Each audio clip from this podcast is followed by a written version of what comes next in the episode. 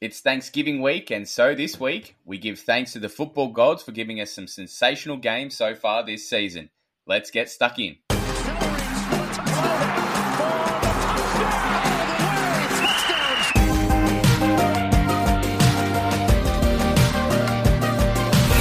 Welcome back to the punt return. Week 12 is on the horizon here in the NFL. I'm Ryan Lepore, your host, and as always, I am joined by my co-host and very good friend Nick Splitter. Nick, how you going, mate?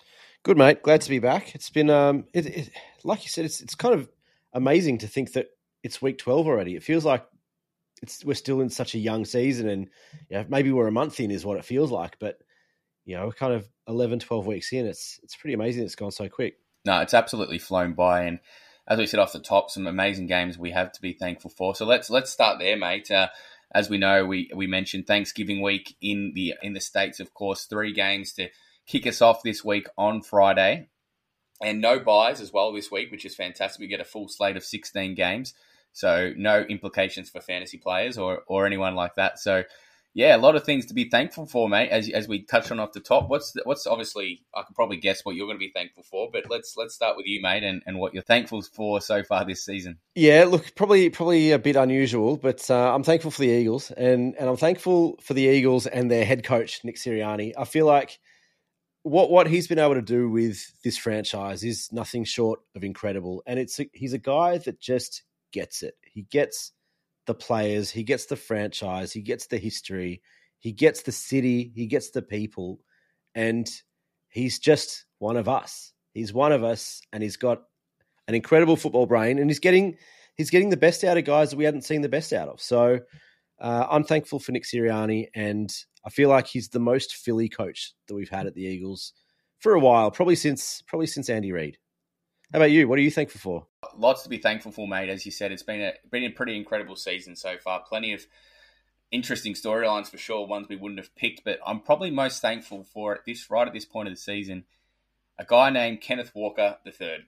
And if he can salute as offensive rookie of the year, I will be very thankful and very happy. Uh, we locked in thirty one dollars at the start of the year, so very thankful for Kenneth Walker, who hopefully didn't lose any any points last week uh, while he was sitting on a bye. But uh, yeah, very thankful for him and at this stage. But yeah, lots to be thankful for, as you said, and, and it's been an un, unreal season. A lot of lot of um, a lot of upsets and a lot of teams we probably didn't expect to go so well, and and teams that you know are struggling that we we certainly didn't picture as well as as it is for any NFL season. But very thankful as well that our, our fantasy team as well, mate, is, is going so well now. We've we've had a huge win over the weekend and probably our biggest score of the year, actually quite by quite significantly, and that that included a Rondale Moore minus, which which uh, lost me a game, of course, in fan, in another league that we, we chatted about off offline a couple of days ago. That was that was quite brutal. We we could do an entire episode, oh. I reckon, of you just ranting about that that was that was one of the worst beats I've ever seen. So why don't you give the listeners just a, a very brief rundown of what happened to you in fantasy last week? Yeah, so I was playing a non-standard, oh, sorry, non-PPR, so standard league, and my team got to 112 or so points, and I had my opponent had Kelce and Mahomes who were just going off in the in the Sunday night game, of course, and got within I think it was 0.03. So I'd held off by 0.03, but of course I still had a player up my sleeve in Rondale Moore, who I decided to start this week, who'd he'd been kind of riding my bench, and I thought, you know what, I was high on him at the start of the season. I really wanted to get him, and I haven't even played him yet. So let's do that this week. And of course, it came back to bite me very badly because on the first play of the game, he got minus six yards, which obviously took me back behind uh, my opponent by 0.03. And then, of course, he didn't play another snap after he got injured. And the problem was the whole dilemma of do you play a guy even though you've already got the lead? I couldn't even bench him because all my bench had already played. I didn't have anyone on the bye that I could bring on as a replacement at wide receiver there. So that hurt immensely. And, and I didn't even contemplate benching him because surely the guy doesn't get minus. But of course, that's what happened. And I and I lost a critical game where I was, uh, I think it was five and five going into this into that week. And uh, I was actually five and one in this league, and now I'm five and six. So that that hurts. It really hurts. It's it's a wide open league, and there's a quite a bad punishment for the bloke that comes last. So anyway, we're, we're not looking down the barrel of that quite yet. I still think I've got I think bottom might even be four and seven though. It's it's super wide open. So wow, yeah, it's That's a critical tough. loss, and let's hope it doesn't um, come back to bite me on the ass. That is very rough. That is one of the absolute worst beats that I've ever heard of in fantasy. That you come down to your last game ahead with a, a wide receiver coming up, and he puts up a donut, not just a donut, but a minus, not just a donut, a minus yeah. to take you below your opponent. That is very, very rough, and uh, I feel for you. I feel for you. But yeah, it was tough. But our our fantasy team, no yeah. such bad luck. No, we, we had Rondale Moore in our team as well, but it did not matter because we had already put up over 160 odd points. We, we were 60 so we were 60 points coming into that Monday night football game, I reckon. 60 points up.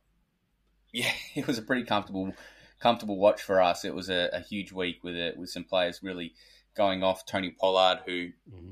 uh, we, we were really high on at the start of the season. Travis Kelce, of course, kept doing his thing, and uh, well, you were you were high on you were really high on Tony Pollard. I, I wasn't so much, but you talked me into it, and oh, I'm thankful for that.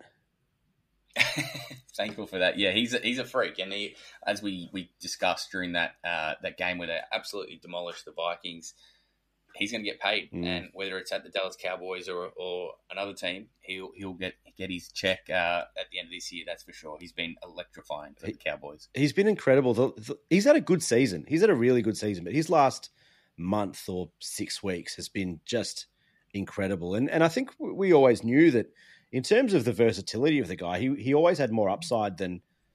Ezekiel mm. Elliott. You know, he was a punt returner in college.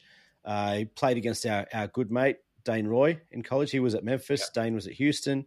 Um, and so we kind of watched the the development of uh, of Tony Pollard over the over the journey, and he's he's just a freak athlete. He can catch, he can run, he can block, he can do everything. And the real question was just whether Dallas was going to utilize him, knowing that they had Zeke on this massive contract. Were they mm. going to share 50-50 the snaps? And and if Pollard performed, were they actually going to give him more work? And and the answer is yes. So well done to well done to Dallas for, for riding the hot hand because it's it's gotten them where they are. Because Zeke, everyone I've spoken to, I, I, tell Zeke is a good player. He's a really good running back, but surely you don't pay guys like Zeke that sort of money over that sort of contract um, because you can you can replicate that sort of production fairly easily. Yeah, absolutely. And, and look, they're hamstrung to Zeke, aren't they now? Really, and and that's going to be the thing. But you know, he's been solid. Zeke he hasn't certainly hasn't set the world on fire this year. Not not like Pollard, who is now in the top ten in the league in, in rushing yards, and obviously he's doing it on in the catching game as well as we just touched on. And and the good thing for Dallas, I suppose, is to have that explosive back, and then also that bull in terms of mm. Zeke, who who can plow through and get into the end zone, or when they're deep in the red zone, which he did a couple of times. You got the goal line carries, which he's obviously great at, and then Tony Pollard was off, off obviously more of that play play action and, and also just just finds holes where you know mm. there is none and he just explodes once he gets through. So look, that was a that was a route, and we could probably move into the NFC because it really started to take shape this week or last week, I should say. Now, obviously, the Vikings were the were the team to kind of challenge Philly for the top spot or the number one seed, and then they kind of took one of the biggest beatdowns you'll ever see from a from a from a team that was eight and one, who now have got a minus or a, a negative point differential, mm. which is incredible that when a team's at eight and two. But obviously, the Cowboys showed how good they can be. The Niners again showed they're going to be a force to be reckoned with in, in the playoffs at the NFC, and of course, Philly. Who really didn't much have much right to win that game came back and showed showed a lot of ticket to get up and, and win that game, which was all important for, for Philly to you know claim that number one seed and, and make sure they hold it outright. Yeah, it was a, it was a really interesting week because I think I think we were both we were both pretty high on Dallas. I don't think either of us thought that that Dallas should have been underdogs last week against the, no. the Vikings. And and I've been saying for a while that I thought the Vikings record flattered them. And and we'll talk more about both the Vikings and and uh, the Cowboys as we head into to week twelve. But um, the Giants were another one uh, again that kind of their record I've been saying for months, flattered them. I've never wanted to jump on them. All the numbers, all the data suggested that they were they were flying high, but didn't really deserve to be there. And and ultimately, like all they can do is win games. And well, like I said last week, well done to them. All credit to them. They've been winning games that they didn't deserve to win. But at some point, for both the Vikings and the Giants that had to fall through the floor, and it did last week. And I actually think the Vikings bounce back this week and they get a win. But um, yeah, I, I, still don't think that the Vikings should be eight and two. Like, well done to them for winning games, but they shouldn't. They should. They should have lost a number of those eight wins. Uh, same with the Giants; they've won games that they shouldn't have won. But you're right. The, the NFC is now starting to take shape, and you know the Niners, like you said, they're coming back. The Vikings, I think, are still a, a really good team. The Giants are a good team. Whether they're really good, uh, I'm not sure, but yeah, there are a number of there are a number of good teams kind of fighting for those those playoff spots in the NFC. Yeah, I think the top three probably stand out now, don't they? In terms of Philly, Dallas, and and of course San Fran. I, I think so. I would put in there as, the, as, that third kind of tier, or that top tier, I should say, of the NFC. And the, then you probably got the Vikings on the next level with, you know, teams like the Bucs, who are obviously still in, in charge of that division, and of course, um, the one to watch out for now, I think, is is the Commanders, and and they're the and like it's it's it's a weird one because I certainly didn't give them much hope at the start of the season, especially the way they started, but the way they've turned things around with with Taylor Heinicke at, at, at the starting quarterback. I mean, it's not really his play that has, has turned the team around. I think it's more that defense and mm. more that cohesion they've now got, I suppose, on the offensive. But I reckon that defense looks incredible, and you know they showed that again. I mean, it was they only played the Texans last week, but can't wait to watch them again this week. Uh, I think they've got. Uh, let me just quickly see here where they are. Atlanta, so they should be mm. winning that at home. They can get to seven and five, and they're a serious playoff threat now. All of a sudden, it, it's compelling for Washington, and you're right. It's not. It's not Heinicke's play that's done it, but from a leadership perspective, I think he's really stepped up. You know, he's driving the team forward. He's not doing anything spectacular. We, we've spoken about Daniel Jones ad nauseum over the last kind of two months, and yeah, it's kind of pretty similar. He's not doing anything spectacular, but he's moving the change. He's doing he's doing what he has to do, and he's driving that team forward. And and now with Chase Young back in that defense, um, the defense is picking up. You know, they started the year slowly. I think we were all a bit disappointed about how that defense was performing, but but they are putting it together. Um, they they are, you know, they've got to be a contender.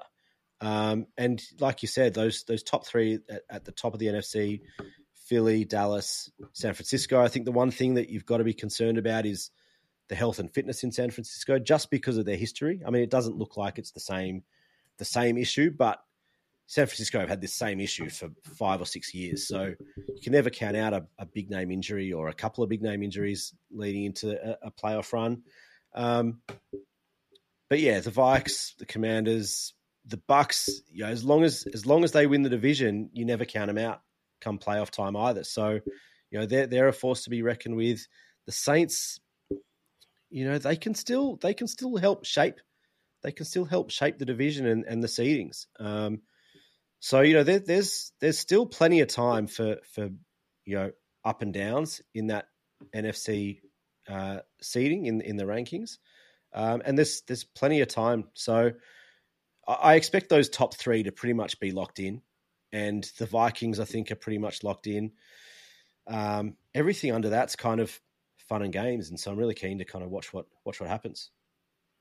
Absolutely, mate, and and the same goes for the AFC, of course, which is wide open as well. Really, the Kansas City, well, I suppose two teams have really pretty much wrapped up their divisions already, uh, with three kind of win leads on their rivals and also tiebreakers. So, like the Titans uh, two and a half games in front of, of, of the Colts, but they have beaten them twice this year. Same with the Chiefs over the Chargers. They've beaten them twice this year. They have now got a three game lead. I do not see the Chiefs getting run down again. And of course, that'll be the seventh straight AFC West title. Whether they can kind of fight off, I suppose, the Bills, Dolphins, or Ravens for that number one spot or number one seed, I should say. The Ravens are the one, aren't they? And, mm. the one we kind of outlined a couple of weeks ago, I think, when you were in Philly, actually, James and I, and, and James was really high on the Ravens, which always kind of makes you stand up and take notice when when the great James Rosewarne tells you to jump on someone. And the Ravens don't play another team uh, above 500 until week 18, which is the Bengals, which will most likely decide the division. Uh, and the Bengals could potentially steal it off them if they won that home game in week 18. But they need to keep winning because yeah. I think the Ravens will. And despite them kind of having a bit of a blip last week and only win, they they won easy in the end, but it was a pretty ordinary and mm. ugly performance against Carolina. Um, week by week the week prior, so maybe to be expected a bit of rust. But yeah, the Ravens are built for success this year. Obviously, the the AFC East is the intriguing one though in the AFC, and that's uh, you know a three way race or, or, even a four way race. Really, still, uh, despite the woes the Jets had on offense last week, which we could touch on a bit later. But uh, Miami, of course, had the bye last week. Saw the Bills get equal to them at seven and three, and, and that's going to be the the one about who kind of takes that number one spot in that division. Yeah, I think I think you're right about Baltimore. I mean, I've been pretty high on them all season, and it, it's it's really nice to hear that, that James is is the same actually, because that's like you said, when, when he says stuff, you take notice. Um, but they're they're a top three, uh, sorry, a top five um, DVOA team, the top three overall DVOA. You know, they're, they're a really good franchise, and, and like you said, they're built for success. They're fit and healthy for the most part. You know, they're, they're important players, are fit and healthy. Um, they're making plays, they're making moves again, and you know, I think that they really are a force to be reckoned with. The the question marks, like you said, is around that AFC East and, and Buffalo, New York, Miami, uh, the Pats. Like that's that's a really really tough, tight division, and you know, we thought three weeks ago that Buffalo had it kind of sewn up nearly, but uh, mm. you know they dropped they dropped one, and all of a sudden that that division opens right up again. So there there are some question marks about the the East. Uh, I still think you know Buffalo are way too good to to miss it. I still think that they win the division. Uh, I still think that Miami comes second and and sneak a playoff spot. Uh, the other two, I'm I'm not so bullish on. The Chiefs the Chiefs are the one that everybody, the entire league, needs to be scared of. Uh, they've shown again in the last month that they are the best team in the competition, regardless of win loss record. Didn't matter if Philly was eight and zip or eight and one, nine and one. The Chiefs are the team to beat for everybody, and they've shown it time and time again over the last three quarters of a decade. And it's them again. There is no better combination in the competition than Pat Mahomes and Travis Kelce. And with Andy Reid at the helm, you know, they are almost the complete franchise. There's still a couple of little holes, but you know, they have so much talent on both sides of the ball that they can cover those holes when required, if required, and and quite often they're even not required to do so. So, look, they are the team to beat.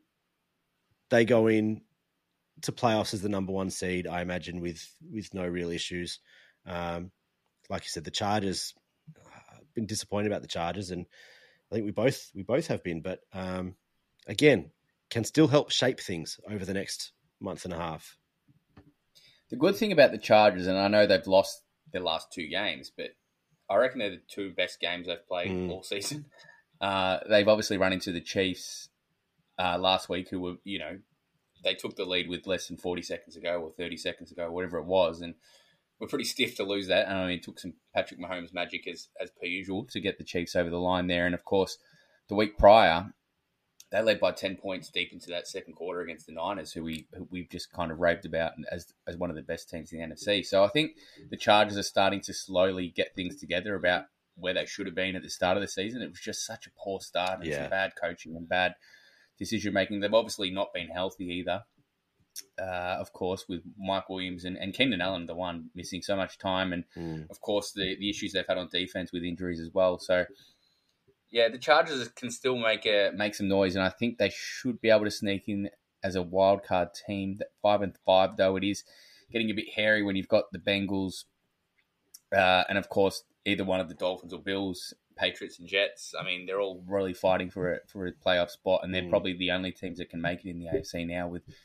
with the teams, other teams kind of dropping off and only having four or three wins uh, to their name. So, as you said, the Chiefs are the team to beat. And again, despite what they missed, I suppose, or what they lost in the offseason, they, they're still the team to beat because of how well drilled that franchise is. And, and of course, their number 15 is pretty damn good and, and should be the, the outright favourite for MVP, which I believe he is. So, look, uh, they they are flying high, and, and yeah, can't wait to see how the back end of the season plays out. But let's get well, we won't get straight into it. I know we've just touched on fantasy, but let's quickly um, review our, our punting last week, which was really solid again. Mm. Other than the uh, the Ravens and the lock of the week costing us a little bit, uh, they won by double digits, but didn't cover the spread, and which was pretty ordinary. But uh, we had really great start to the week with with the Titans as underdogs, which covered comfortably. Yeah, I apologise for talking you into uh into the Ravens last no. week because uh was was really strong on on that and. uh yeah, look, was that was disappointing. That was a tough watch. That was a very, very tough watch on the uh, the Monday morning. It was was really hard to watch because it felt like forever. It was like three zip, and yeah. it was like surely they have to score. Surely they have to score, and then they've got to score again. And and for so like they scored once, and then it looked like they were going to score on every single play after that, but they didn't. Um, yeah. And it was just a real a real tough watch. But even up until the last thirty seconds, we kind of I kind of assumed that they were going to get there. They were going to you know sneak that backdoor cover and was just going to happen. But yeah, it didn't didn't quite happen for us, unfortunately. No, it was unfortunate on that one, but we did have a really solid week. Otherwise, you took the Saints at the line, which which covered comfortably against the Rams. You also had the over and unders on the the Bears and Falcons, uh, which covered the overs. You had the, the Washington and Houston game unders, which which saluted as well. Uh, we both liked the Cowboys at the line. I like the Commanders at the line. We both like the Niners at the line. So plenty of big green ticks last week. It's just the the one we were most confident on, or the one we, we claimed as the lock of the week. Sadly, that is down slightly, but otherwise another really solid week, which is which is good signs because we, we have been in good form. So hopefully it's been uh, a, you guys had a it's been a good month. It's been a good month or five weeks really. Um, mm. Yeah, it's, it's been it's been going nicely. It'd be interesting to see at the end of the season kind of what what things look like if we can if we can make some way of doing it. Given we've kind of moved away from the you know the three official plays and and whatnot this season. Um, maybe we'll get. It's unfortunate because we probably had our yeah, that's we're, right. Well, well above what we did last. year. Yeah, that's right. It's it is a shame, but I mean, we'll we'll take a look back and just see if we can work something out. But uh, I I imagine that we'll be in the we'll be in the black. Yeah. Oh, we'd, we'd be well in front at the moment, I think, and that's uh, pretty safe to say. Without tooting our own horn, we'd, we'd, if you'd followed all our, our plays, I think you'd be you'd be in front. Uh, but you know what kills you? Multis. If, and, if you'd followed, it goes, and we, and we love it. Yeah, if if you'd followed us, you could have gone to the World Series.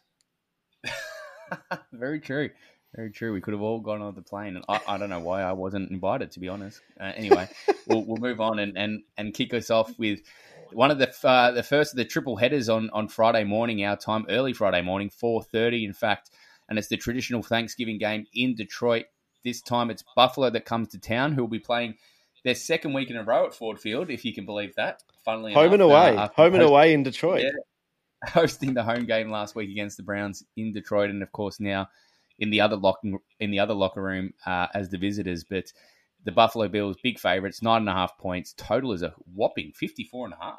Huge, huge total, and and within reason, within reason, I think. But look, I think Detroit played up last week to the Giants. The Giants played down to the Lions. Um, If you recall, I was I was really tempted to take the Lions at the line and, and probably even straight up as well last week, but I just didn't have the balls to do it, and I'm regretting it dearly this week. But um, yeah, not this week. I think the, the Bills are just way too good. I think the Lions played their big game last week. I think the Bills by plenty in nine and a half, you under under under double digits. I'm, I'm going to take the Bills here. How about you? Yeah, I think that's the key one, isn't it? Under ten points, I think that's a that's a really good play to to be confident on the Bills here. And like you said, three in a row for Detroit. Surely they don't go to four in a row. And I know they'll probably keep it tight for a long way, but there's just so much explosiveness on the Bills, and you just don't trust that Detroit defense. Whereas obviously the Bills' defense is is one of the best in the league. Um, I know they've been conceding a few points in the last couple of weeks, but they still do rank uh, in the top 10, of course, in, in yards allowed and also points allowed. So they're still right up there as one of the be- very best in the league. And of course, they uh, they generate takeaways, and and we know that Detroit can be prone to turnovers. So especially with Jared Goff, of course, throwing the ball. But I, I think that the Bills, yeah, make it a perfect sweep in Detroit with back to back wins, and you know they didn't play very well last week, and they completely owned the Browns. So, mm. uh, and you think the Browns and Lions are kind of at a at a similar level. Uh, um, Another guy I'm actually very thankful for in, uh, I'll just quickly touch on Jamaal Williams. He's been epic mm. this year, and He's uh, got a league leading 12 touchdowns, leads the whole league in touchdowns. He had three last week uh, in one of my big money leagues. He he's been an absolute rock for me. I've had him since the start, and he's he's been awesome. So another person I'm thankful for this year in the NFL. But yeah, and, and of course my Bills will be winning this week and, and get back to, back on top of the AFC East. I think you I think you're right, and and and just for what it's worth, the Bills are the only team that are top six in DVOA in all of offense, defense, and special teams. At, at their very best, they are the team to beat, but it's just been obviously a couple of hiccups along the way. So, providing Josh Allen is in good health, uh, the Bills should be fine to progress deep into the postseason once again. Straight off the back of that game, or a slight break, but uh, at eight thirty in the morning, Friday morning, we go straight to Dallas, the other official Ghana game on Thanksgiving. Dallas and Detroit both host um, kind of an early afternoon and a late afternoon game on Thanksgiving Day in the States, and it's the New York Giants coming to town this time at AT&T AT&T Field. Uh, Dallas minus nine and a half so big favourites in this one, considering they are, of course, got the exact same records at seven and three, but the total here is 45 and a half, Nick. Yeah, I think Dallas should win this one pretty comfortably. Um, they do have a slight weakness in their run defense, which the Giants and, and Saquon Barkley will try to attack. But even then, they're still the 11, 11th ranked rush defense.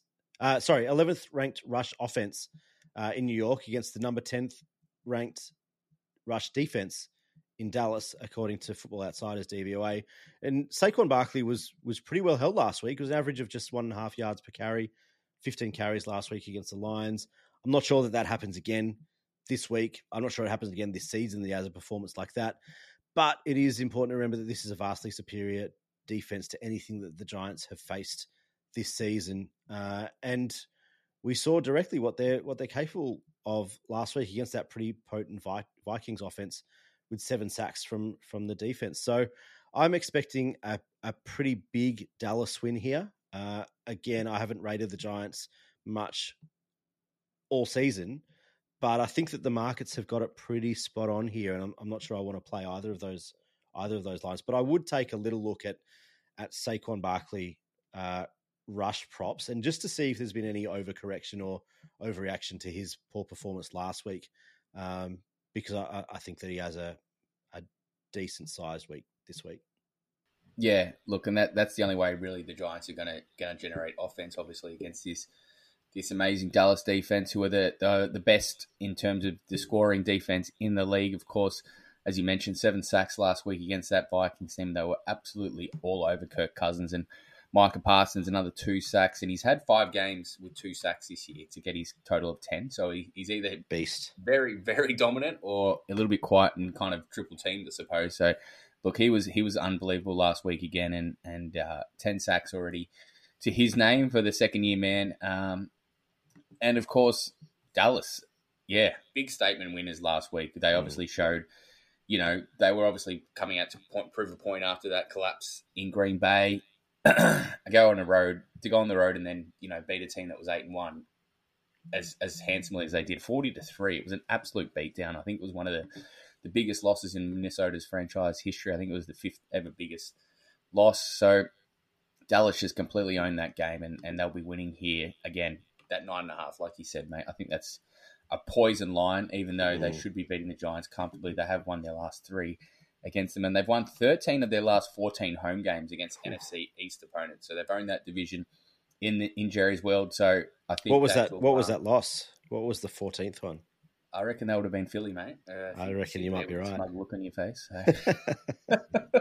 I don't recall. I think it was only what maybe a year or two ago. Yeah, actually. yeah, last year I think it was. The Giants though are very good as underdogs, and that's that's kind of been their story all season, and they've actually covered five of their last six games as underdogs. So yeah, the line is tempting to play uh, for the Giants just because it is such a big start, and you think it's going to be a bit of a low scoring affair. You think uh, you know the Giants defense shouldn't um, let Dallas do what they did last week, but yeah, there's no way I could be confident in playing either team here. I think Dallas will win.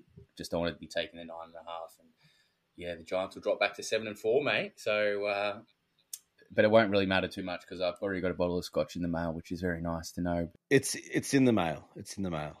should arrive sometime in the next 12 weeks. Before Christmas would be nice if you, if you can get a move on, but that'd be good. But yeah, I'm happy to wait to the end of the season. Anyway, we'll move on to the final game of the triple header on Thanksgiving. East one kicks off at 12:20 our time here on the Eastern Seaboard. It's the New England Patriots at the Minnesota Vikings who host their first ever Thanksgiving game. The Vikings go in as two and a half point favourites, total 42 and a half. Can they bounce back here, Nick? I think they can. I think they can. They're a much better team than New England. And I know everyone talks about Kirk Cousins and the Vikings in primetime games, in nighttime games, and, and whatever that, you know, it's kind of night mode fail Kirk Cousins or whatever that is. But I, I, I don't subscribe to trends like that. And yeah, I think that they bounce back here. Um, I don't think that they're as, as good as their record suggests that they are, and I've been saying it for weeks, like I said at the, at the, top of the show. But um, Dallas should never have been underdogs last week, never ever. We were both pretty clear about that last week, um, and we were both right. And I think that you know they're just a better team than the Vikings by a fair bit. Uh, but having said that, the Vikings are a much better team than the Patriots this season, and I think that they bounce back here. I'm on the the Vikes minus two and a half. I, I want to play the Vikings here too. I, I think they, they should win. I'll, I'll, be certainly tipping them. I think they will win. I'm just a little bit worried about that New England defense coming up against Minnesota, especially uh, on the short break. The offense, the poor offensive line, is going to get hammered again by this this New England rush defense, who were just epic last week. I mean, they, I know they only played against Zach Wilson and the Jets in terms of quarterback couldn't get out of his own way essentially, and they just couldn't run the ball either. And, and that obviously plays into the hands of New England, uh, the Minnesota. They want to run the ball on first down with Dalvin Cook, so just just not super confident to play the, the Vikes, even though it is under a field goal. But I, I do think the Vikings are a better team. I completely agree with you. Just the New England Patriots are starting to do something pretty special, and Bill Belichick would have this game circled from a long way out uh, on prime time to kind of show show the world that he's he's still got a very um, you know a very good defense. Even though I know we both kind of looked at it on paper at the start of the year, going who who's going to be their star player? Obviously, Matthew Judon was a star last year, and it's just elevated his game to another level this year. leads this uh, leads the league in sacks with 13, so he's two and a half higher than the next best, which is Nick Bosa in San Francisco. So he's had an absolute beast. Uh, he's been beast mode all year, Matthew Judon, and he's had a couple of friends as well, and they were all over the Jets last week. And the, obviously, the big concern for the for the Pats is that offense and and Mac Jones and how how long they persist with him. He, he showed a, a, few flashes last week, but really, you know, they they couldn't score either. Uh, it was a pretty interesting game. I mean, it had everything that. Um, the probably NFL purists would love, in the fact that it was just an absolute struggle. And obviously, um, the only kind of score in that game, other than a couple of field goals, was was the punt return, which was the the first punt return for a touchdown all season. So, yeah, New England, uh, they're on a bit of a hot streak. Can they continue? Maybe, but I, I think Minnesota will be winning. I'm just going to stay out of that line bet. So, it's a no play for me. But yeah, really interesting game. I either way, I either way, I can't lose because if they win by a field goal or more, then you win the bet, or I win the bet. And if they lose, then I'm just proven more correct that the Vikings aren't as good as the record says they are. So um, I'm hedging my bets here. Fair enough, too. But yeah, should be a good game and probably the, the highlight, I suppose, in terms of the Thanksgiving games. With well, certainly the closest on paper. So hopefully we're treated to three good games on Friday morning. Uh, let's move to the Monday morning slate. We kick off with Baltimore at Jacksonville. The Jags are, uh, sorry, the Baltimore Ravens obviously going as minus three and a half point favourites. The total 43 and a half. Yeah, it's pretty simple this one, and, and I think I'm going to go back to the well, but good team versus bad team. Football Outsiders projection for this one is Baltimore minus 5.8, and I 100% agree that this should be way closer to a touchdown than just three and a half points. And I think in this case, when it is good team versus bad team, and, and anyone who listens to this shown and has over the last few years knows that you know you, you take certain teams in certain situations, and even if the bad team isn't as bad as they once were, like the Jacksonville Jaguars, uh, and you feel that this line is unders, which I do, then that's a play. So Baltimore minus three and a half for me. How about you? Yeah, agree, mate. Completely. I, I, I was surprised to see that was only three and a half. I thought it would be excuse me, like you, closer to five or six. And uh, yeah, I'll be happy to take the the Ravens.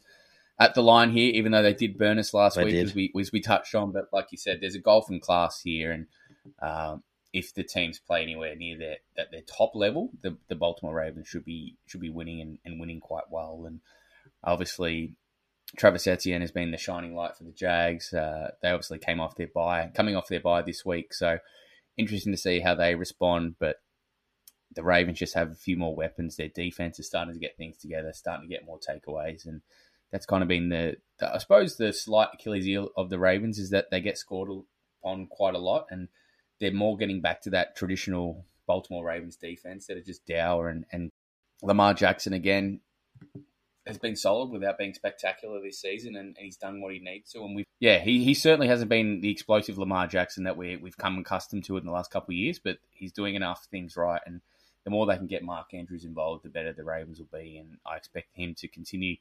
Uh, now that he's kind of had that injury hiccup, and, and over that, let's let's see him explode for the back half of the season. But Baltimore minus three and a half for me as well, mate.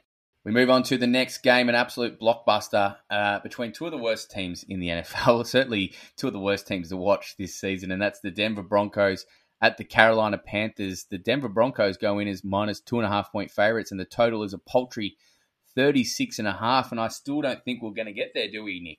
I don't think so. It's the lowest total I've seen this season, uh, maybe even last season as well. I, I know we did have yeah a bunch of kind of high thirties lines last year. Yeah, I know we've we've had a couple of 38s this year, but I'm not even sure last year we had a, a 36, 36 and a half last season at all. So it is the lowest total I've seen in a long, a long, long time. Denver are a top four DVOA defense, especially when rated uh, when weighted to more recent performances. And Carolina sit at at just 21, but even that's probably a, a fair way ahead of where we might expect them to be, given the way their season has panned out. And they've they've gotten better over the last month as well. They were ranked 25th last week in that same metric. This season, seven Broncos games have gone under this line of 36 and a half. Five Panthers games have gone under this line of 36 and a half. We can't expect Carolina and the way that their offense is currently set up to put up many points against this Broncos defense, which is elite, is legitimately elite. You can only imagine what they'd be doing if Bradley Chubb was still there, by the way, but he's not, and they're still they're still you know doing incredible things on defense. But we also know that that Denver don't know how to score. Like they've just lost the ability. With all that talent, they've lost the ability to score. They've waived Melvin Gordon this week. They look to be running with Latavius Murray at running back, who's averaging just three yards per carry this season. And we were talking during that Broncos game I think in that in the last quarter or late in the third quarter that it it felt like Russell Wilson had turned a corner. We we spoke last week that you know the previous fortnight the Denver offense had played somewhat better than we'd seen in in the first half of the season. And in that first quarter, Russ was throwing the ball well. You know, he'd he'd hit targets. He had one one big play that was called back. You know, it was like a 36 yarder, maybe even been a touchdown pass, but that was called back um, for one reason or another. I can't remember, but looked like he turned a corner and, and they were playing really well. And then second quarter on, they just kind of fell apart again and um, went back to the the rubbish Denver offense that we've seen all season. So we can't logically expect that Broncos uh, are just going to magically start putting up points this week either. Um, so I'm going back to the well with the unders in, in the Broncos game and under 36 and a half. And having said that, they probably will drop 30 points this week against the Panthers just to spite me for saying that uh, that we can't magically expect them to put up points, but they probably will. But you can't bet on that, so I'm I'm going the unders and something that you can bet on.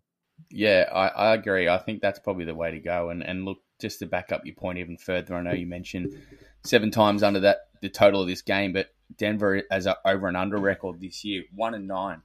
Uh, obviously, one over, nine under. Uh, the Panthers not much better, four and seven at the over and unders as well. So we know it's going to be a low scoring contest just by looking at those numbers. And if, even if you go back to to look at last year, the Broncos weren't putting up points last year either. They actually Mm, six and twenty one, six and twenty one. Uh, if you go back to right at the start of last year in the over and unders, so they just don't know how to score at the moment. And, and of course, there's a different offense last year, but it's been worse this year Mm. under Russell Wilson. And and as you said, I mean, obviously Jerry Jeudy out last week, it, it limited them on wide receiver. But if you're rolling with Latavius Murray as your number one running back at this point of his career as well, you know you're in a bit of strife. But I think with the news this morning that Darrell Henderson got cut from LA, which was a little bit surprising. Mm. Expect him to potentially line up in an orange orange uniform very soon. I think that'd be a landing spot for Darrell Henderson, especially while now that they've cut Melvin Gordon, who again fumbled last week, and you can understand that Denver kind of got fed up with him. But that five, that's Yeah. five fumbles on the season, I think. I don't think he'd lost all those fumbles, but he, he, he certainly had a case of the drops this year. Yeah. Melvin Gordon, who he was a little bit prone to that in, in San Diego or LA, however you want to call him, when he was back playing there. But Yeah. yeah, Denver, I reckon Darrell Henderson will end up at the Broncos, and it'd be not a bad fit. Interesting. I don't think. But yeah, look, it's a disgusting game. Don't want to go on about it too much more than what you've already said. I think the unders is probably the play here. And like you said, mate, they could come out and put all 36 points on themselves. But yeah, you have to play the unders. The stats say go on the unders, and we'll do that. Yep. In a in a really ge- a poor game that we don't want to watch at all. Nope. Won't be watching. Hundred percent won't be watching. No, not even. It won't even be highlighted on Red Zone because there won't be any probably Red Zone action. So you won't see a minute if you don't want to watch that one. Anyway, we move on to a game that's a lot more interesting, uh, even though they're two kind of franchises that are middling at the moment, of course. But the Atlanta Falcons up against the Washington Commanders, who are kind of making that late push for the NFC playoffs, and, and so are the Falcons, in, in, that, in mind you. And Washington go in here as the minus four point favorites, total forty one and a half. Nick, This is a really a really interesting one, and I'll tell you why. The the Falcons, as we know, have kind of overperformed their expectation this season. They average just a smidge under twenty four points per game so far this season. The Commanders are four point favorites going into this one. Yet They average just under 20 points scored per game this season. So a lot rests obviously on the Washington defense, and, and you've talked about this at, at the top of the show. Um, but the Commanders have scored 55 points combined in the last two weeks. They do know how to get in the end zone when required. Know it hasn't been against incredible teams, but you know they're able to they're able to score when they need to. So on pure averages combined, there's 43 between the Falcons 24 points a game and the Commanders 20 points a game. Um, remembering that the that Washington are four point favorites, they they've played the Saints, Rams, and Bucs, who are all kind of around the same sort of mark as. So the Falcons have have played the Washington Commanders. They've played. No, let me start that again. The Falcons have played the Saints, Rams, and Bucs, who all sit around the same sort of ranking as the Commanders defensively. And they've put up 26, 27, 15 points against those three points. But they haven't played a team that is definitively better than this Washington defense. So there is a bit of a question mark about whether they can still put up points against this type of defense. But we know that having scored that sort of score against the Saints, Rams, and Bucs, that they can at least potentially trouble Washington. So I guess it's a really roundabout way of trying to say that this line at 41 and a half feels a couple of points too low. So I'm on the overs here at 41 and a half. It served me well last week with the uh, with the Commanders. and I'm going back. look, I I trust you a lot on the over and unders, so I, I might follow in here as well. And uh, to your point, I think I see this game going over as well. Again, I think there's probably a couple of points too low. The last four times these teams have played, it's gone over 41 points, or well over 41 points, I should say. And the only one it did go under that was 41 flat. So these two teams historically play a bit more of a shootout kind of brand of, of football. Uh, we know that's probably not going to be the case as much in this game, but like you said, the Falcons have been getting into the end zone. Washington have been doing the same, I suppose, in a way. I think Washington keep rolling here, and, and Taylor Heinicke keeps leading that team to wins. And like you said, I'm probably leaning to the overs here as well if I had to have a play. And maybe the double at the double. Maybe Washington can can break out and, and get a big win here, and, and maybe uh, you know if they can win by six or seven points and and get to a, a total of maybe like 44, 45, that, that's well on the cards here. So maybe a, a double Mhm. at the double here, Atlanta at Washington. Moving on to the next game, we have it's the Tampa Bay Buccaneers at the Cleveland Browns. Really interesting one. This one, of course, the Bucs coming back from Munich and then a bye. They're going as a three and a half point favorites. The total is forty two and a half, and obviously they've they've kind of unlocked Tom Brady a little bit, I suppose. Tampa Bay in the last couple of weeks with the the ball coming out of his hand a lot quicker. Rachaad White has kind of you know transformed that offense a little bit. Leonard Fournette had looked tired and slow, and, and his output hasn't dropped off a staggering amount, but Rachaad White's has obviously gone up. They've got him a lot more involved. He he started at running back uh, against the Seahawks.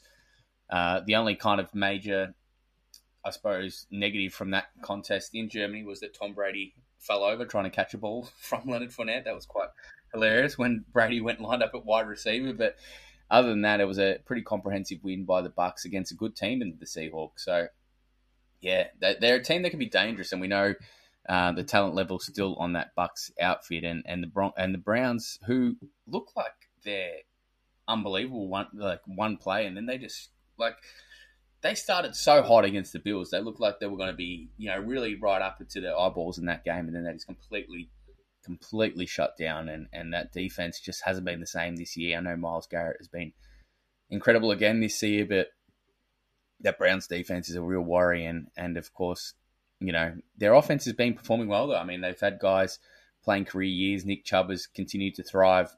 David Njoku's had a career year. Donovan Peoples-Jones has become a really good wide receiver.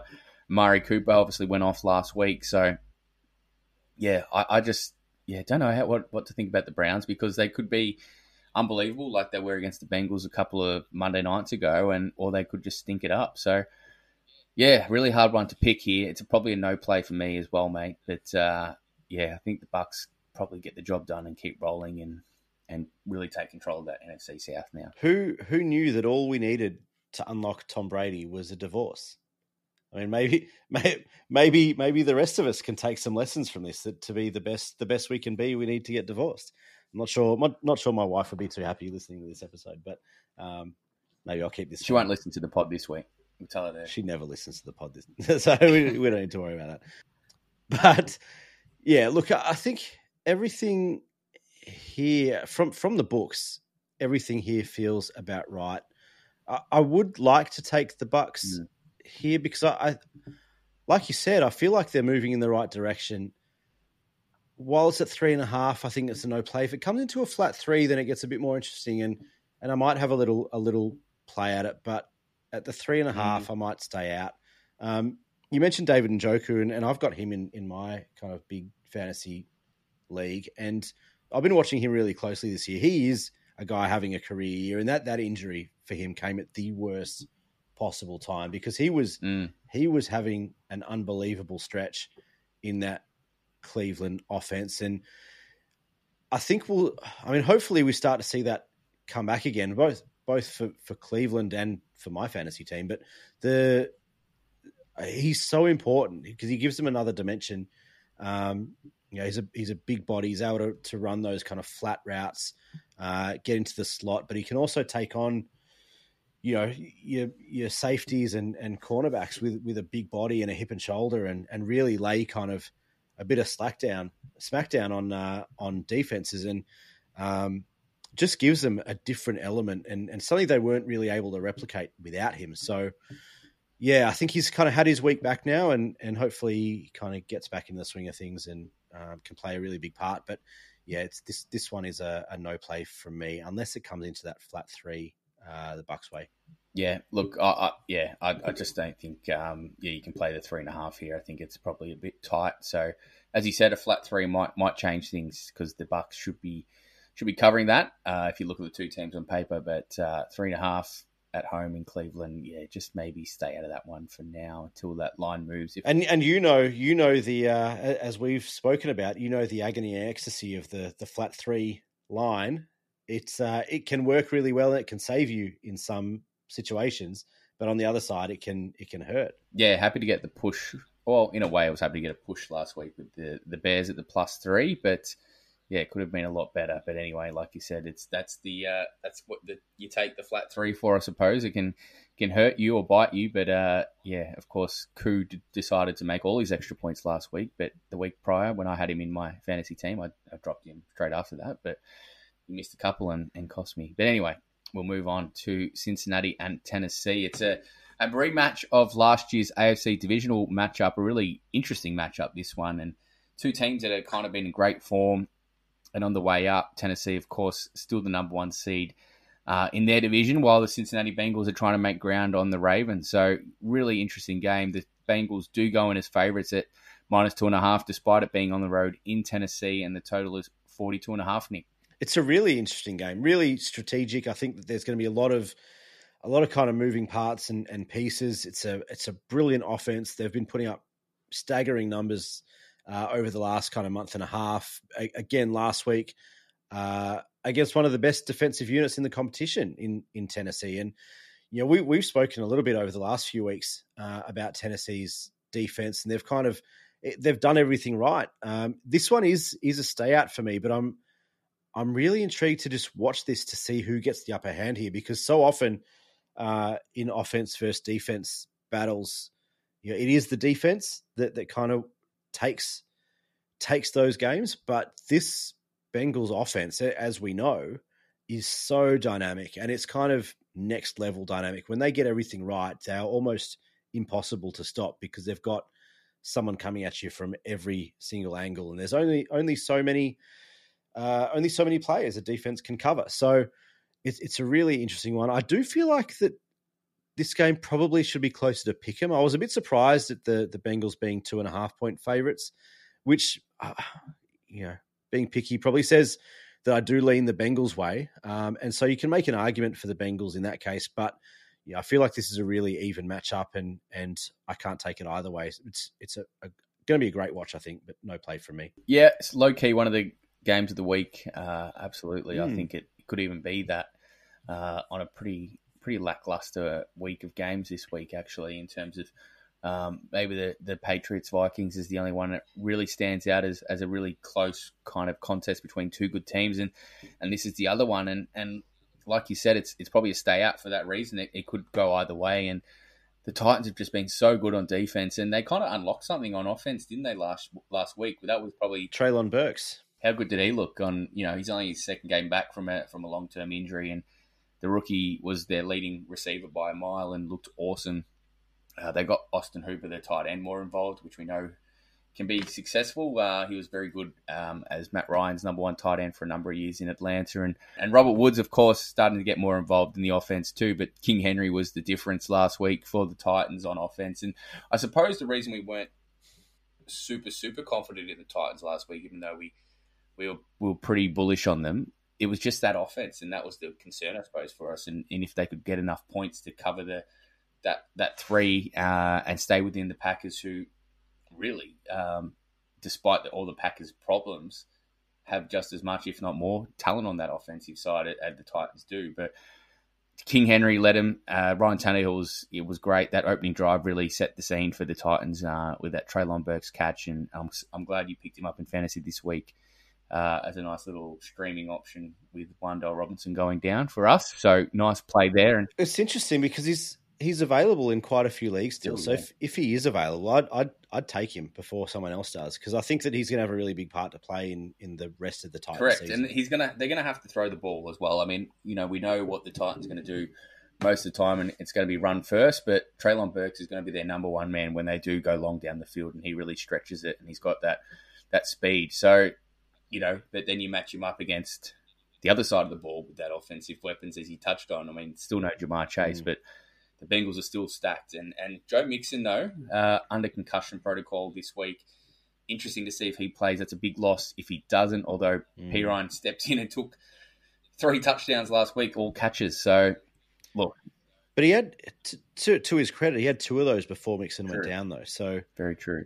Uh, also, Ooh. also available in a lot of fantasy yeah. leagues. So you know, it could be an option if if you're short at, at running back or flex. Yeah, I just streamed him in this week if uh, for the case that if that Mixon does miss, of course. But look, like you said, I think one of the one of the best matches of the week, probably a stay out. Couldn't pick it either way. Probably lean the Bengals if I had to again, just probably for that offense. But we know how good the Titans have been on defense all year, and especially the last couple of weeks. So really, really good game to watch. So yeah, no play for me, but uh, we'll sit back and enjoy that one. I'm really actually, I'm just really interested to hear from yeah, any listeners who have their own kind of betting theories or or whatever around you know, systems and, and whatever. But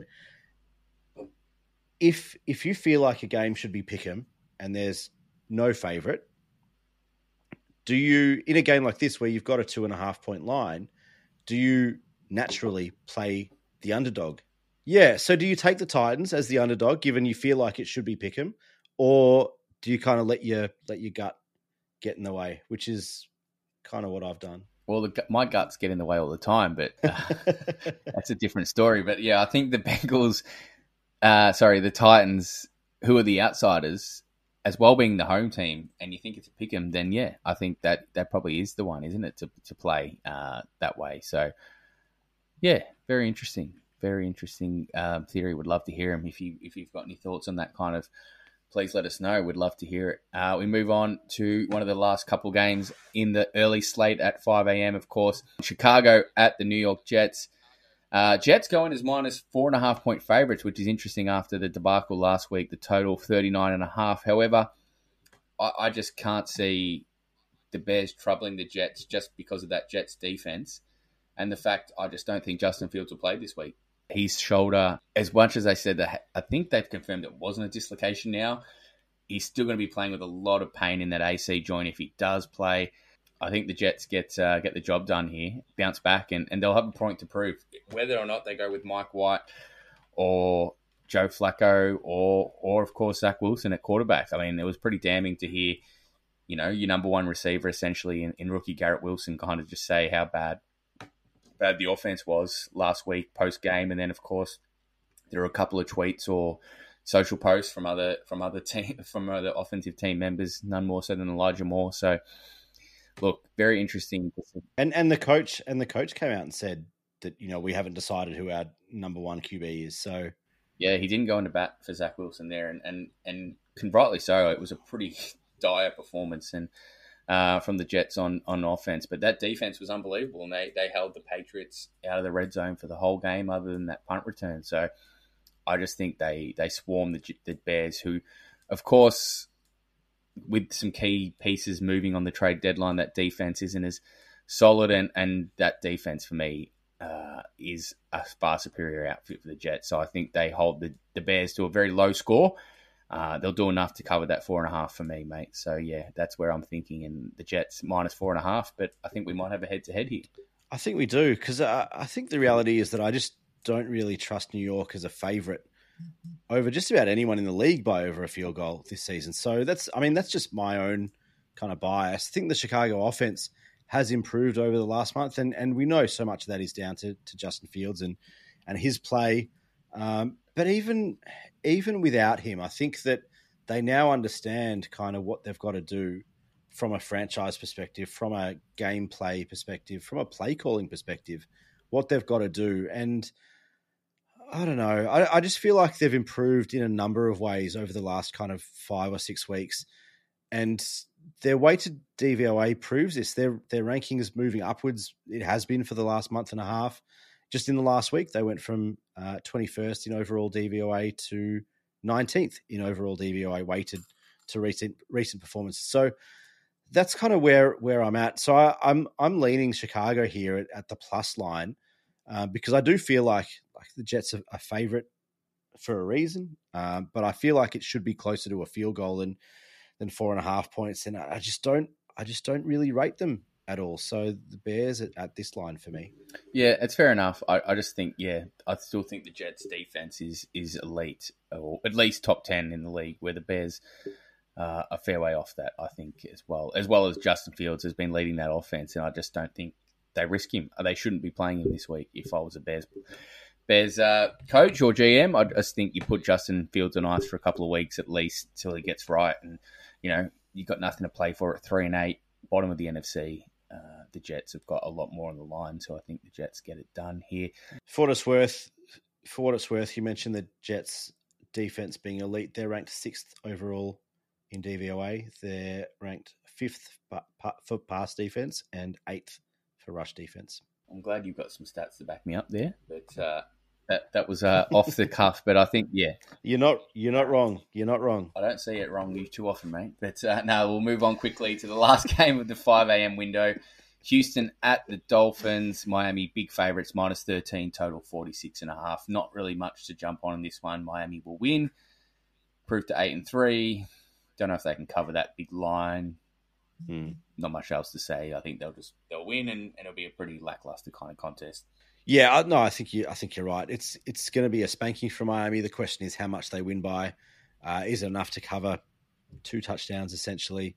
Uh, I think the line is spot on. The total is spot on. There's not much to play here for me. It's uh, it's a, a stay out, but um, I mean Miami to win and win easily. Moving on to the 8 a.m. slate now. We've got a couple of interesting games here. Kicking off with the Las Vegas Raiders at the Seattle Seahawks. Seahawks minus three and a half favorites, total 47 and a half. This is a really confusing one, to be honest. It might be a stay out. It might be an overs play here. I'm just not quite sure. My gut says overs at 47 and a half. My brain says to stay out. Which one wins? Probably the gut, just because I'm a de- degenerate and yeah, I want to travel again. So it's a maybe at the overs 47 and a half, but I'm not quite sure yet. So that's probably one that I'll decide on Monday morning. Hard to read this one. Obviously, the Seahawks went over to Munich riding a wave of momentum. They were looking awesome. They're looking potentially like division winners in the NFC West. San Francisco, of course, are now on top of that division though, with with the Seahawks loss and of course the bye last week. So just feels like a long time since I've seen Seattle play, and they were okay against the Bucs. They certainly were a lot better in the second half. They were down 14 zip in the first half and, and didn't really fire a shot, but they certainly made it a contest in that second half, which showed that they are probably a, a good team and, and certainly a team that's on the rise. And, and Geno kind of was a big part of that, and same with Kenneth Walker, who did it more in the in the passing game than he did on the ground last time out. So yeah, interesting to see Seattle back at home.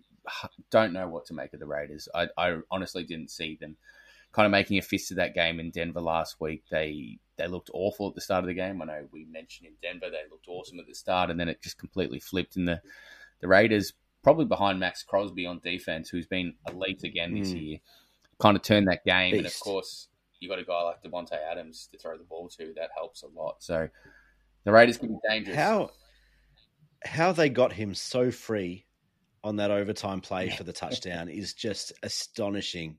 Like against that defense, against like that defense.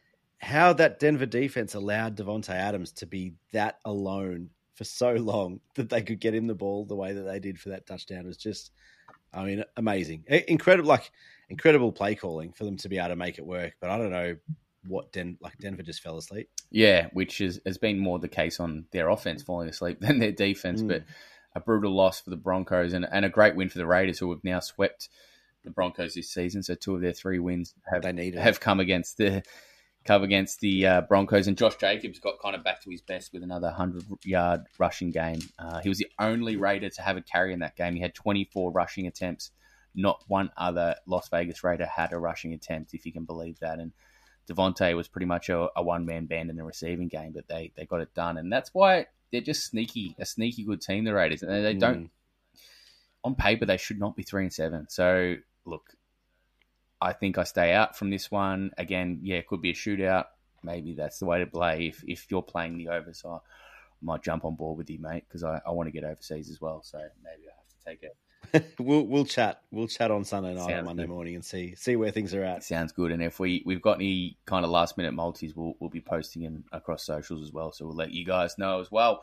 Uh, the LA Chargers is the next game up for for discussion against the Arizona Cardinals, who return from Mexico City, of course. Uh, Chargers go in as there we go with that accent again. four point favourites. Well, I can say it. Made my night last week. I look Mexican now with my my Movember mustache. That's moment. right, and we've got to we've got to remember at the end of the show to share your uh, your Movember link to uh, yes. for for charity. It's for a great cause. So if we forget yes, at the end of the show again, like we did last week, then think about it now.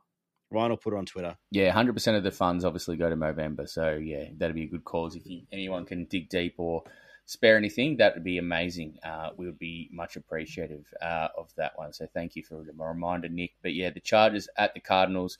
Chargers minus four favorites, total 47 and a half. And as I kind of touched on off the top, the Chargers have been playing their best two games of the season the last couple of weeks and they haven't won a game. So I think they keep rolling here. Arizona, we know how poor they are at home. They're obviously coming back from very high altitude in Mexico City, which – you know, the players were really struggling to get oxygen in.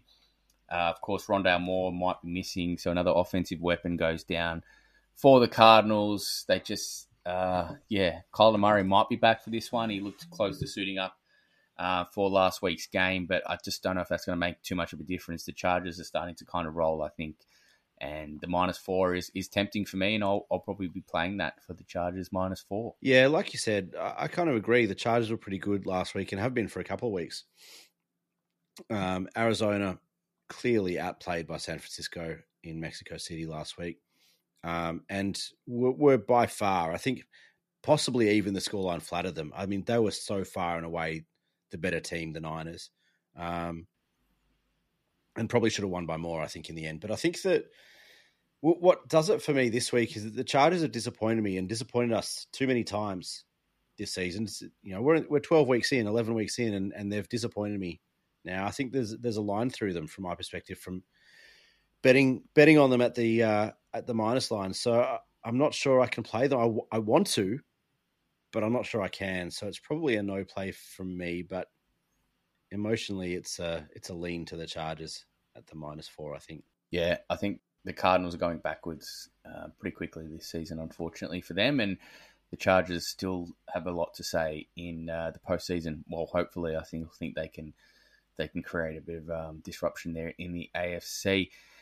Oh, how's this for a game? Uh, very interesting. Uh, if you'd kind of told me Kansas City would be minus 14 and a half point favorites against the reigning Super Bowl champions, the LA Rams. Yes, it's at Arrowhead, but goodness gracious me, there's a golfing class between these two teams all of a sudden, uh, which you wouldn't have said this time last year. Uh, the total in this one, 44, mate. What are you thinking? I probably would have punched you in your dirty Sanchez Movember face if you told me 12 weeks ago that this line was going to be 14 and a half points. Like, there's just, it is insane to me. And I mean, it, it it's understandable, you know, having seen what's happened over the course of this season. This Rams team is just a mess. We know how good the Chiefs are. That's no surprise, even though we probably did predict a bit of a decline from the Chiefs preseason. But you know, we knew it last week. We took the Saints. We know it here that there is a massive golfing class, like you said. But over two touchdowns on your home deck is a massive line to take, and I just don't think that I'm willing to take it because even with Cooper Kupp out, even with Matthew Stafford out, which he should be. I mean, they should just put him on ice for the rest of the season. Maybe for the rest of his career. Like maybe that's it for Matt Stafford. The guys, the guys had concussions. Um, like why risk it? He finally, he finally got his playoff appearance. He finally got his playoff win. He got a Super Bowl ring. Like, what else does he have to prove? He's he's going to be a, a Hall of Famer. Um, I don't know. I don't know why you risk the guy now when the season's done. You know they're not winning anything this season. They're, they're certainly not going back to back. Um, but the point is that even without those two guys, there is still enough talent, especially on the defensive line, but also on offense as well, um, to to you know trouble teams. And so 14 and a half, two touchdowns at home is is a humongous line. I, I think the Chiefs win, and I think they win well, but I can't bet 15 points or more. Like that's just crazy against the reigning Super Bowl champs on their on their own deck it's it's a no play for me. I really want to play Kansas City here because I honestly think they should just destroy the Rams, uh, especially with Matt. They yeah. should. Uh, who's suiting up for the Rams at quarterback? It definitely won't be Matthew Stafford. It, sh- it shouldn't be, as you as you mentioned. And if it's Bryce Perkins against Patrick Mahomes, that is the biggest quarterback discrepancy in the history of the NFL. I hadn't even heard of this guy before bloody he came on the field last week. And and Patrick Mahomes is just one of the greatest, obviously, in modern history. And I, yeah, it's just going to be an absolute blowout. The only concern, I suppose, of the 14 and a half is that how easy the Chiefs will take it. Will they start pulling blokes off mm. at half time and, you know, throwing on their third stringers or what's going to happen there? But even then, I still think they destroy the Rams, who just look like a a beaten team this year, and, and they were awful again last week against the in a very winnable match against the Saints, and they, they didn't really. I mean, they did lead early in that match, but it didn't look didn't look good, and um, yeah, it, it's it's just a, such an incredible fall from grace as we've touched on a couple of times throughout this season, but. Yeah, it's it's actually staggering. Uh, they've obviously still got Aaron Donald on that on the defensive side of the ball, but he just doesn't make an impact this year because he he's just on the field too much. He's getting blocked by three guys every time. There's no one else making plays. They just stay on the field for so long. He's absolutely gassed. It's yeah, it's just a, a worrying sign this year for the Rams. And as you said, the season is done. So and the Chiefs just go in and, and get the job done in, in front of their home crowd this week. Uh, we'll move on to the Saints and the San Francisco 49ers, who are putting up a big start, especially coming back from Mexico City, as we mentioned, all that altitude. Uh, total 43 and a half, but we know how good the Niners are at home. They are undefeated at home so far this season. They've got a three straight home games now coming up, so they've got an incredible um, draw coming up before they go to Seattle to play the Seahawks, which will ultimately decide that division. But um, yeah, very interesting game. This one, I think this, the Niners are, are probably yeah deserving of that line. Just risky to play it if you were thinking to play that line with them coming back from a overseas trip short break, only six days, of course, before coming back and facing a, a, Saints team who should be high on confidence, getting a win finally, and, and potentially kickstarting their season. But the books are probably pretty close to, to being bang on here. I just couldn't take the Niners at nine and a half here, um, but they should be winning and winning comfortably. Yeah, hundred percent. I, I think you're spot on there. I think the markets are just about right. I think potentially the only way they could be righter is if it was a flat nine and then I'd probably take it because you've got the safety blanket. But uh, nine and a half, I'm not going to take either way. I think it's it's perfect from the books as we know they so often are. Uh, I think the total's just about right as well. It's uh, yeah, it's a big big stay out for me. But but you know, I, think you're right that the Niners should win and, and win well. But it is it's a tough matchup. Green Bay Packers up against the Philadelphia Eagles. Philly flat seven line, 46 and a half, mate. What are you thinking? No play. How much do the Eagles win by? No play. Because they win. You, you, there's no way the Packers are going in to Philly and knocking you off, are they? Six and a half. Six. Okay. So in that, Packers at the plus, then guys. You heard it here first. No, I learnt my lesson last week. I'm not playing in another Philly game all season. I've been season. Telling you, very high. I've been on telling Philly. you for two years. Smacking the Colts last week, and they trailed the whole game. I've been telling you for two years. Don't minute. bet Eagles games. There's a reason. How good was how good was the the play design though on the on the winning touchdown? Jalen Hurts had a paddock in front of him. Nick Sirianni's good at what he does. Loves it. Nick Sirianni's good at what he does, and he knows he knows that indie team very well. Yes, yes, of course. Um, under Frank Reich in previous life, and who is no longer there. And Jeff Saturday's got the Colts playing well. So, uh, interesting topic that we haven't discussed, but we might. Not on not on Sunday night, hopefully. for Jeff Saturday. Oh goodness, it is getting late, isn't it? Here in Melbourne. Anyway, Green Bay at Philly. Philly win. No play either. Stay out, but the Eagles roll on, I think. And if there wasn't a nail in that coffin already, there is an extreme one put into that Green Bay coffin for season 2022 after Sunday night football. We move on to a blockbuster. I don't know how this game got through, snuck through to Monday Night Football, but it is anyway, and it's the Pittsburgh Steelers up against the Indianapolis Colts. Indy going as favourites, surprisingly for me, in this one, minus two and a half point favourites, total 39 and a half, Nick. There's an argument for both sides here, and I think the argument for Indy is that they are, I think, probably the more talented franchise. They're playing terribly at the moment, but I think they overall have more talent, a more balanced team, maybe, maybe not more talented, but more balanced, maybe. Um, and that's that is a huge pro for the Colts, but we haven't really seen it at all this season. Um, historically, I've been a supporter and a regular punter on both of these teams, but I don't. I don't think I can take either of them here, just because it feels again a bit like the the Bengals game earlier, it feels like this should be closer to Pick'em, and I'm not sure either team deserves to be favourite or both teams deserve to be a favourite because of the way their seasons have panned out in their last couple of weeks. And you know, Pittsburgh defense starting to roll again, TJ Watt back and causing havoc, um, and then Indy coming up and and you know essentially nearly rolling the the number one seeds last week. So yeah, anything can happen in this game, and it's it's a really intriguing one. I actually don't mind it for a, a Monday night game. For that fact, it should be a really interesting watch. But you know, you look at you know, you could have Green Bay, Philly, you could have the Saints, Niners, could have the Rams, Chiefs, you could have Cards, Chargers, you could have almost any other game would have a right to be you know prime time game this week. But Bengals um, Titans for please. Bengals Titans, yeah, absolutely.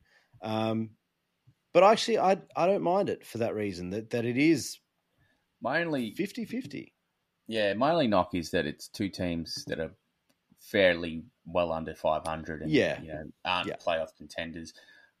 I get it; they're still two big drawing teams. In fact, that they're you know the main most successful teams in the AFC. Obviously, the Steelers haven't had a losing But there's record in 15 but years. there's three there's three games on Thursday night football, you know, Friday morning our our Yeah. time, and and so there's only num you know a certain number of games. But you're right; it, it should be it probably should be that um, Bengals Titans game on Monday Yeah. night. But again, like this is a it's a really compelling matchup for a number of reasons, and win loss record isn't one of them in this case.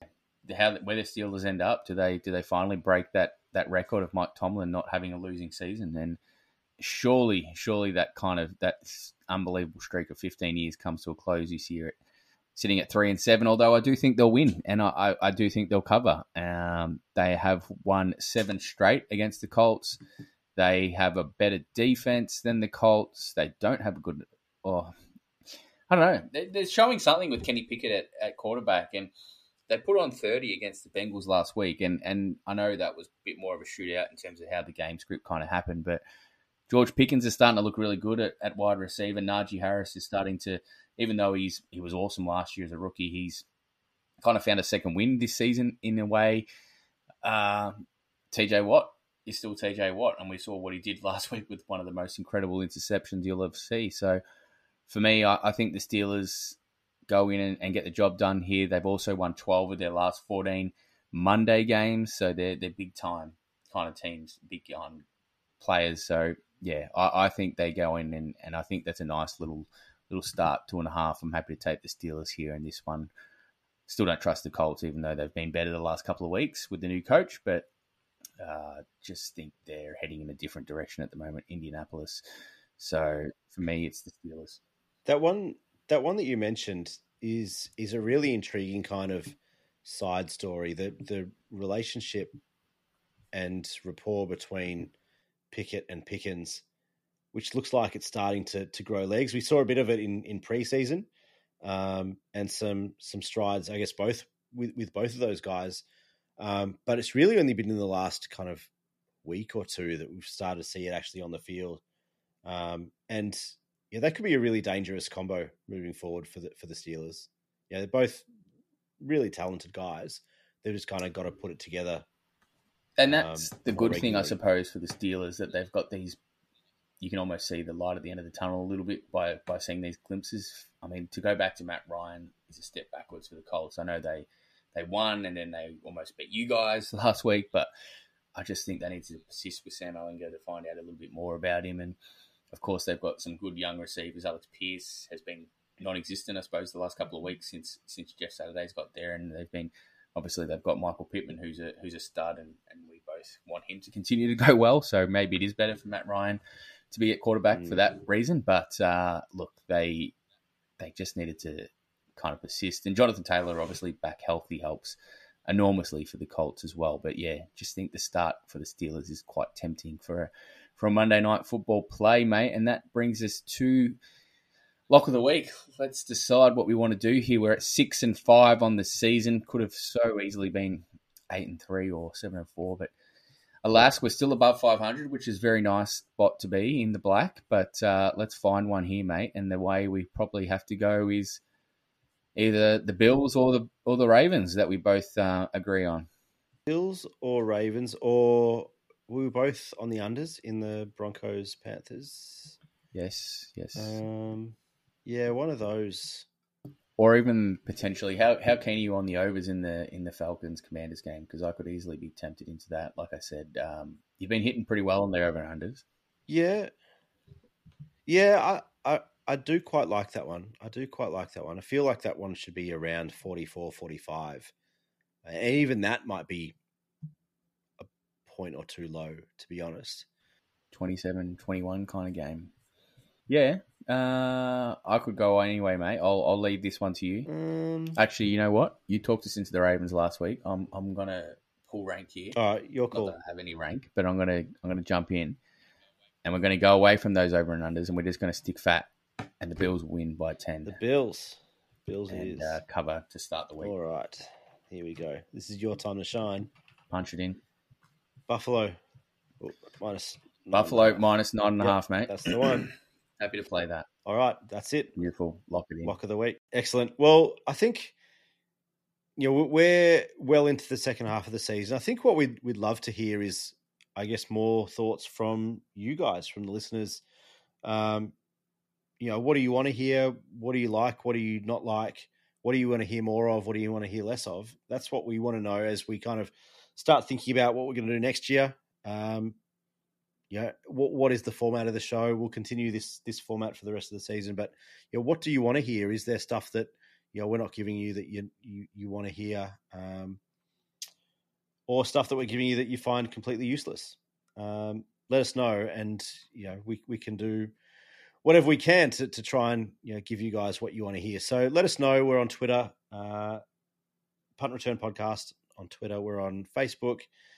Uh, we're on Instagram at NFL Podcast. We are on TikTok, but I haven't checked that for about twelve weeks. So yeah, maybe, maybe don't go there. Um, but we're pretty much everywhere. So reach out. We want to hear from you guys. Uh, we want to hear what you guys want to hear from us.